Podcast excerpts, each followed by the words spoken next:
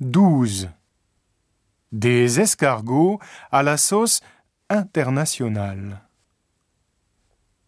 Il paraît que l'on mange des escargots depuis la préhistoire. Les Grecs et les Romains les appréciaient beaucoup. C'est d'ailleurs un Romain, Fulvius Arpinius, qui a inventé l'escargotière pour les engraisser. En France, après la Renaissance, l'escargot était considéré comme une viande maigre.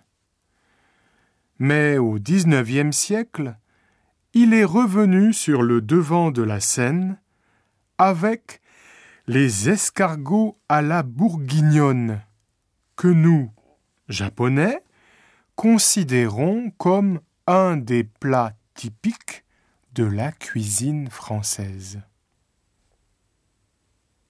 Comme le nom du plat l'indique, il y avait beaucoup d'escargots à cette époque en Bourgogne.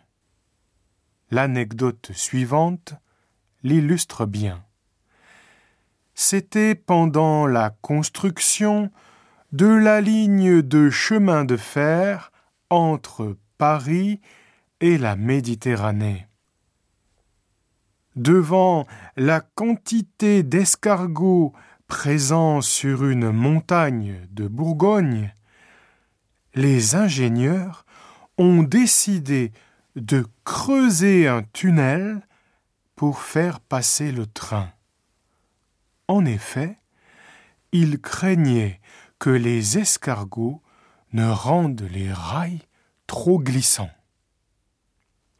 De nos jours, sur les quarante mille tonnes consommées chaque année en France, 3% seulement sont produites localement. Le reste vient de Turquie, de Pologne ou de Chine. Récemment, les escargots ont fait beaucoup parler d'eux au Japon pendant l'été 2009, on a observé une multiplication soudaine des escargots dans un grand ensemble à Osaka.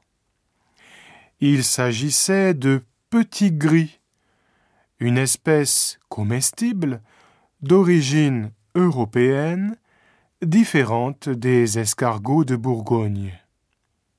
Mais qu'il soit bourguignon ou pas, il faut bien savoir que les escargots servis dans les restaurants sont issus de l'élevage et nourris avec des aliments spéciaux. Quelques audacieux ont tenté de cuisiner les petits gris ramassés à Osaka. Ils ont scrupuleusement suivi la recette traditionnelle. Mais les réactions ont été unanimes.